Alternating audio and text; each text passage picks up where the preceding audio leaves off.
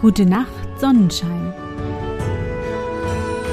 Der märchenhafte Podcast für kleine und für große Leute. Hallo, mein Sonnenschein. Wie war dein Tag heute? Was hast du heute Schönes erlebt?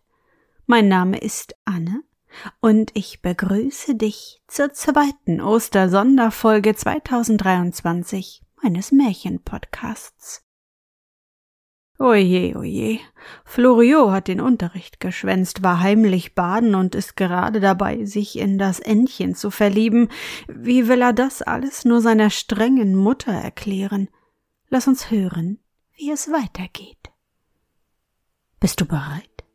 Dann kuschle dich fest in deine Bettdecke, nimm dein Lieblingskuscheltier in den Arm und, wenn du magst, schließe die Augen und folge mir ins Märchenland. Er hatte aber nicht lange Zeit, sich hierüber Gedanken zu machen, denn der ganze Schwarm seiner Erzieher und vieler Würdenträger des Hofes umringten ihn und bestürmten ihn mit Glückwünschen wie einem Geretteten und mit Fragen, wohin er sich denn verloren habe. Hierüber gab er erst seiner Mutter Bescheid, indem er die erste Lüge seines Lebens hervorstottete, nämlich er habe sich, da er das Gartentor offen gefunden, in den Wald gewagt und dort müde gelaufen, bis er endlich in Schlaf gesungen sei und allerlei schöne Träume gehabt habe. Die Königin schickte ihn sogleich zu Bett, damit er nicht etwa die feuchte Waldeslust mit einem Fieber zu büßen hätte. Von seinem Fieber freilich, das ihn noch lange nach Mitternacht wach hielt, konnte sie ihn nicht bewahren. Das verließ ihn auch nicht, als er am hellen Tage wieder seinen Lektionsplan Stunde um Stunde hinschleichen ließ. So unaufmerksam, wie seine Lehrer sich nicht erklären konnten, da er nur den einen Gedanken hatte, wie er den Unterricht seines Freundes Holdriot wieder genießen könnte. Als aber die Nacht gekommen war, hielt es ihn nicht in seinem Zimmer. Er stieg sacht über den Lakaien hinweg, der vor seiner Tür schnarchte, nickte den beiden schlafenden Pädagogen im zweiten Vorzimmer eine gute Nacht zu und schlich sich auf den Zehen zur Schatzkammer, zu der er sich am Tage zuvor den Schlüssel mit einer List zu verschaffen gewusst hatte und als er drin war, öffnete er hastig die Schränke und Truhen, so dass der Mond auf die Pracht der goldenen Geschmeide und blitzenden Steine sein Licht werfen konnte. Er achtete aber nicht auf die Kronjuwelen, das hohe Diadem, den Zepter und den Reichsapfel, noch auf alle Prunkgeräte und kostbare Kleinodien. Nein, nur eine Schnur großer bläulicher Perlen mit einem goldenen Schlösschen, darin ein schöner Rubin funkelte, wählte er aus all dem Reichtum und ließ sie in seine Tasche gleiten.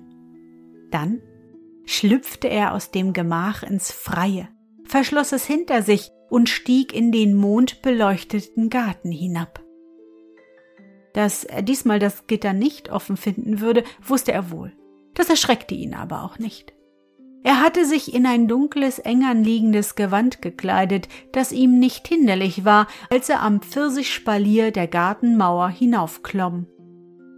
Wie er aber die Höhe erreicht hatte und nun hinuntersprang, erschrak er im ersten Augenblick wie ein ertappter Dieb und frohlockte im nächsten, da er an einem Baum gelehnt seinen Lehrmeister Holdriot stehen und lustig das Hütchen schwenkend ihn begrüßen sah. Bravo, so gefällst du mir, rief der Meister seinem Schüler entgegen. Wer es in unserer Kunst zu etwas bringen will, muss auch die Nachtarbeit nicht scheuen, da gerade die allerschönsten Dummstreiche von jeher bei Mondschein verübt worden sind. Ich weiß, es hat dir keine Ruhe gelassen, deine Schulden zu bezahlen. Mit deiner Erlaubnis aber will ich dich ein wenig begleiten, da du sonst im dicken Walde von Irrlichtern genaht werden könntest. Er fasste ihn wieder unter den Arm, und sie wanderten in leisen Gesprächen hin, als wenn sie den schlafenden Wald nicht wecken wollten. Und als sie zu der Waldschenke kamen, sahen sie das Haus wie verzaubert im Mondenschein liegen. Im Gärtchen auf der einen Seite dufteten alle Blumen, und die Vögel in ihren Nestern zirpten verschlafen aus dem Traum.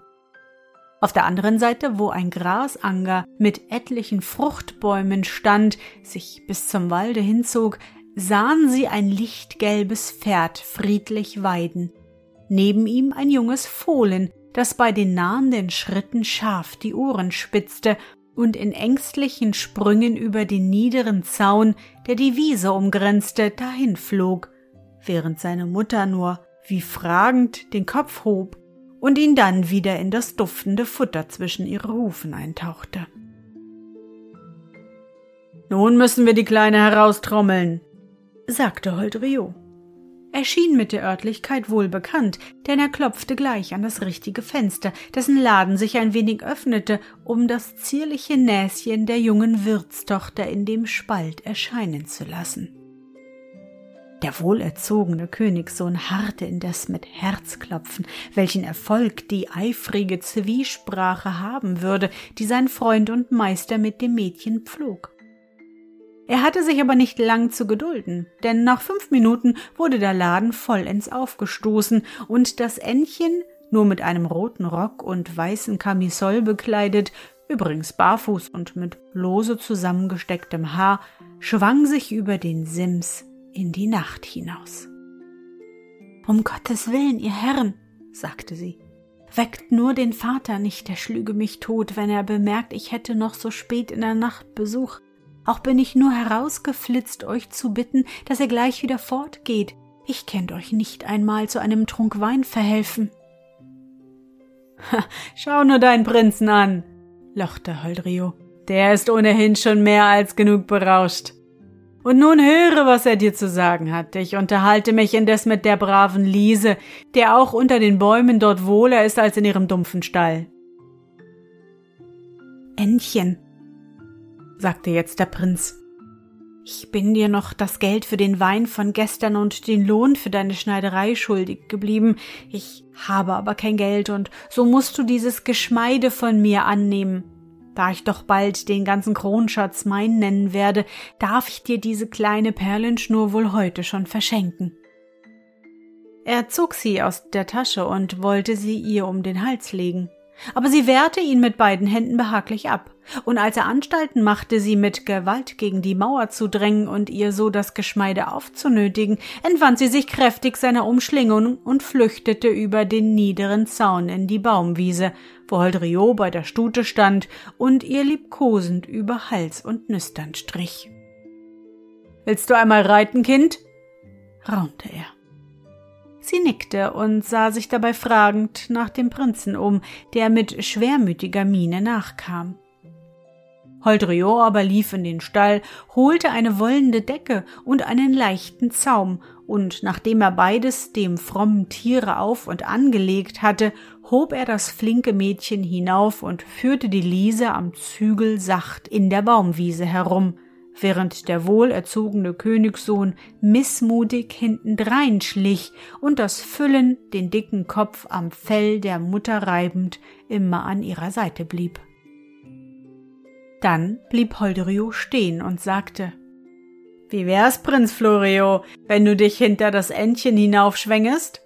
Es ist Platz für zwei auf der weichen Decke und es könnte dann eine lustige Reiterei geben. Das ließ sich der Verdrossene, dessen Gesicht sich auf einmal erhellte, nicht zweimal sagen. Im Nu saß er auf dem breiten Rücken des Pferdes, so dass das Entchen, das sich fest an die Mähne geklammert hatte, einen leisen Schrei ausstieß. Hoppla! Schnalzte Holdrio mit der Zunge und gab der Stute einen kräftigen Schlag auf den Schenkel. Mit einem raschen Sprung setzte das Pferd über den Zaun. Das Junge kletterte etwas unbeholfen der Mutter nach, und so trabten die Paare, sobald sie im Freien waren, munter die Straße entlang, die am Waldsaum hinaufführte. Hinter ihnen drein klang Holdrios lustiges Lachen. Dem Prinzen aber war wunderlich zumute, das Entchen hatte die Mähne fallen lassen und stattdessen die schlanke Gestalt des Reiters umklammert. Die Scheu, sich so nah an ihren künftigen Landesherrn zu schmiegen, verlor sie bald, da ihr war, als hätte sie nie in ihrem Leben so weich und warm gesessen. Dem Prinzen aber, der auf den braunen Schopf und den Nacken des jungen Mädchens herabsah, klopfte das Blut in den Schläfen.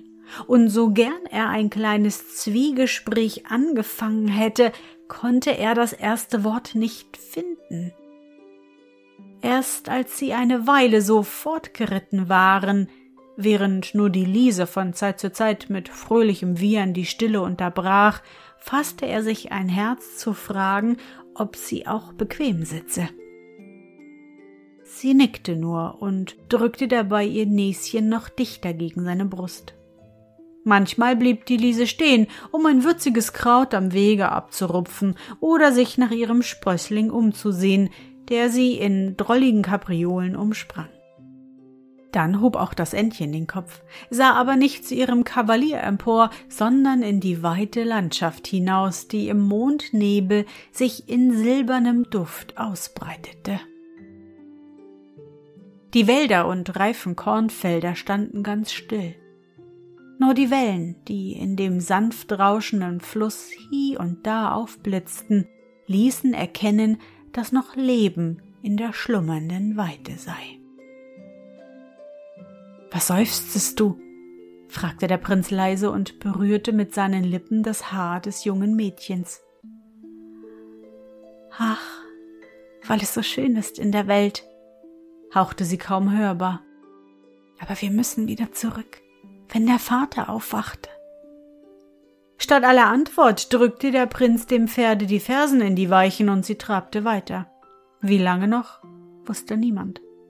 Am liebsten wären sie ohne Aufhören bis ans Ende der Welt geritten. Die Liese aber schien es endlich doch müde zu werden, zwei Menschen auf ihrem Rücken zu tragen, zumal sie bisher nicht zum Reiten erzogen, sondern nur in den Flug oder vor einen Wagen gespannt worden war. Auf einmal stand sie still und war durch kein Zureden oder Fersenstumpfen zum Weitergehen zu bewegen. Wir müssen sie wohl ein wenig rasten lassen, sagte der Prinz, sprang hinab und hob das Mädchen sorgsam von seinem hohen Sitz zur Erde nieder.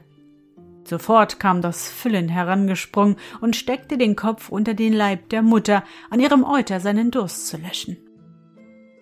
Das Entchen aber sagte lächelnd Jetzt sollte ich in unseren Keller hinuntersteigen und euch einen frischen Trunk holen können, aber wartet, es duftet hier nach Erd und Himbeeren, ich will euch rasch eine Handvoll pflücken.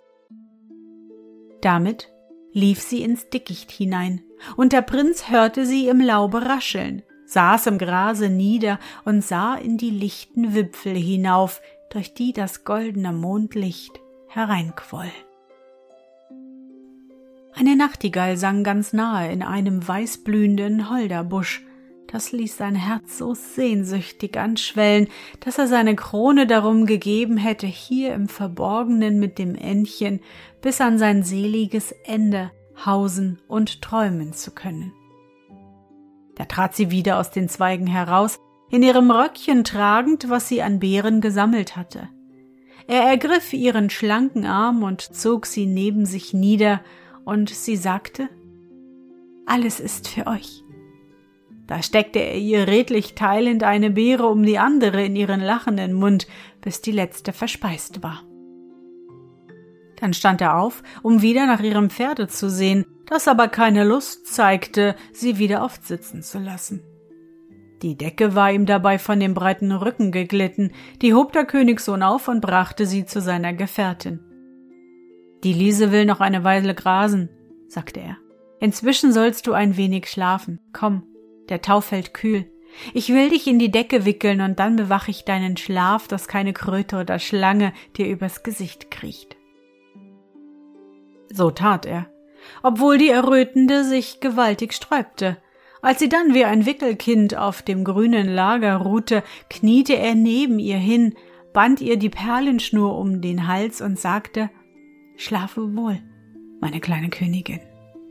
Darauf bückte er sich zu ihr hinab und küsste sie auf die Stirn. Und so, da rings die Blätter säuselten und die Nachtigall immerfort ihr Schlummerlied flötete, blieben die Augen des jungen Mädchens geschlossen und sie war bald in festen Schlaf gesunken. Floriot aber saß noch eine Weile neben ihr und weidete sich an ihrem Anblick, der ihm das Holdeste schien, was die Erde je getragen habe. Es war ihm ganz ernst damit, dass er sie seine Königin genannt hatte.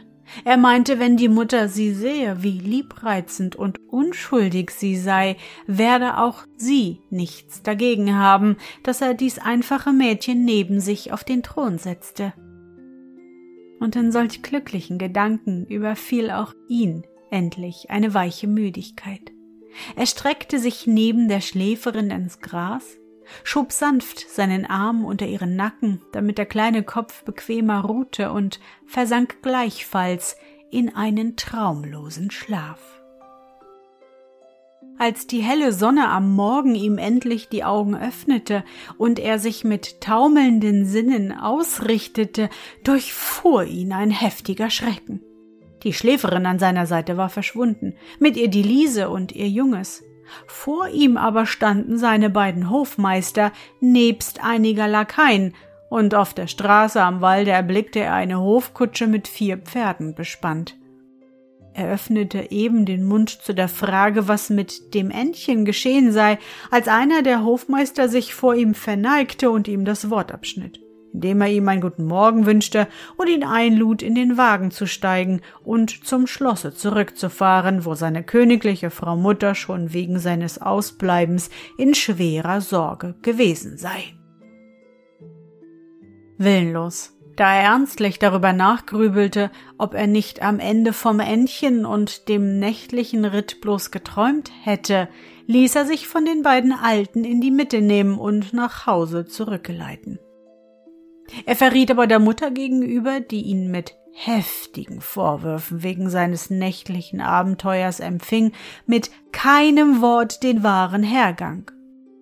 Nur als er hörte, man habe eine leichtsinnige Person mit ihm gefunden, und da sie eine Perlenschnur aus dem Kronschatz gestohlen, sei sie in den Turm gesteckt worden.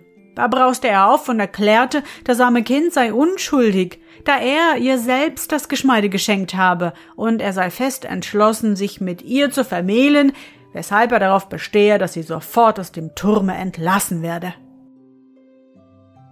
Die Königin sah die beiden Hofmeister mit einem vorwurfsvollen Blick an, dass ihre Erziehung keine bessere Frucht getragen habe. Dann erwiderte sie ihrem so gänzlich verwandelten Sohne, das Mädchen werde erst in Freiheit gesetzt werden, wenn er sich auf die Brautfahrt an den benachbarten Hof begeben habe, mit dessen einziger Tochter er sich nach fest beschlossener Verabredung mit ihren Eltern binnen weniger Monate vermählen solle.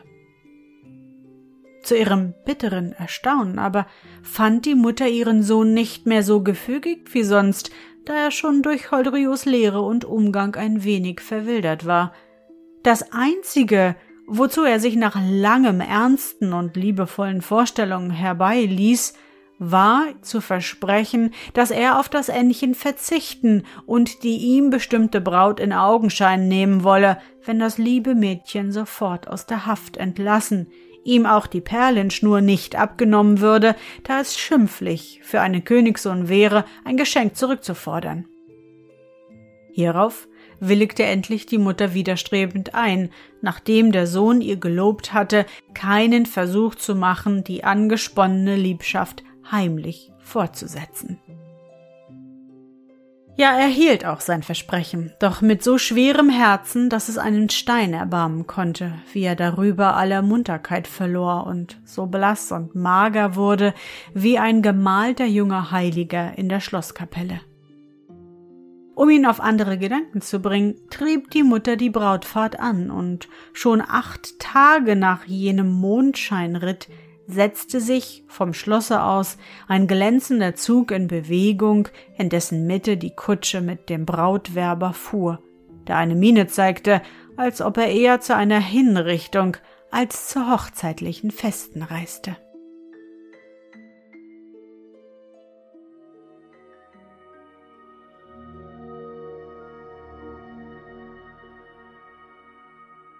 Na Sonnenschein, bist du noch wach? Das war der zweite Teil vom deutschen Märchen Holdrio. Ausgedacht und aufgeschrieben von Paul Heise. Ich hoffe, dir hat unsere gemeinsame Reise heute gefallen. Für mich war es wieder wunderbar und ich danke dir, dass du mich begleitet hast. Und bevor du nun die Augen schließt und in dein Traumland reist, möchte ich mit dir nochmal an dein schönstes Erlebnis heute denken. Was war es? Ja, vielleicht hast du heute ein paar Schokoladenhasen genascht und ganz viele Ostereier gefunden. Versuche dich an dein schönstes Erlebnis heute zu erinnern. Und was war dein schönstes Erlebnis heute und wie fühlst du dich dabei? Suche dir auch heute wieder den schönsten Moment aus und präge ihn dir gut ein. Und wenn du magst, kannst du ihn auch malen oder im Zauberbuch aufschreiben. Und nun? Gute Nacht, Sonnenschein. Schlaf gut und träum was Schönes. Wir hören uns schon morgen wieder.